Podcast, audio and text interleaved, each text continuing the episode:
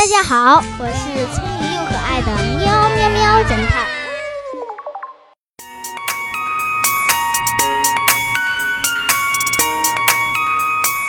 小朋友们，今天我们来讲一个中国古代的故事。有一个皇帝派出十名使臣到各地征收黄金，要求十天内每人征收一千两。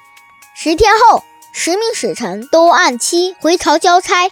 黄金都是按皇帝的旨意装箱，每个使臣交十箱，每箱一百两，一两一块。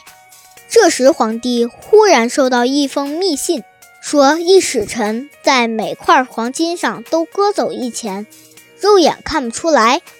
皇帝吩咐内侍取来一杆十斤的秤，然后对满朝文武官员说：“谁能一秤称出是哪个使臣的黄金不足？”定有重赏。说罢，命令那十名使臣各自站在自己交的十箱黄金前。满朝文武官员面面相觑，因为只称一次就要能称出少一钱，却是个难题。但有个大臣想了一个办法，居然解决了这个难题。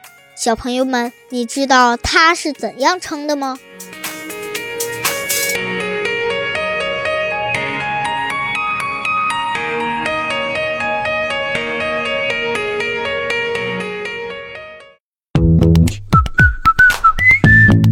现在是答案时间。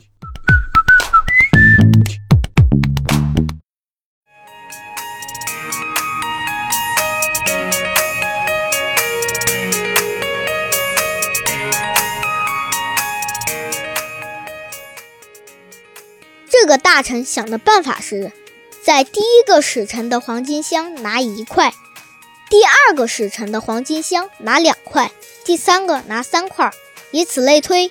第十个拿十块，都放在秤盘上，用秤一称，如果缺一钱，那就是第一个使臣贪污了黄金，因为拿了他一块黄金；如果缺两钱，那就是第二个使臣，因为拿了他两块黄金，所以少两钱。以此类推，如果少五钱，就是第五个使臣；少六钱，就是第六个使臣。这个办法实在是太巧妙了，小朋友们，你想到了吗？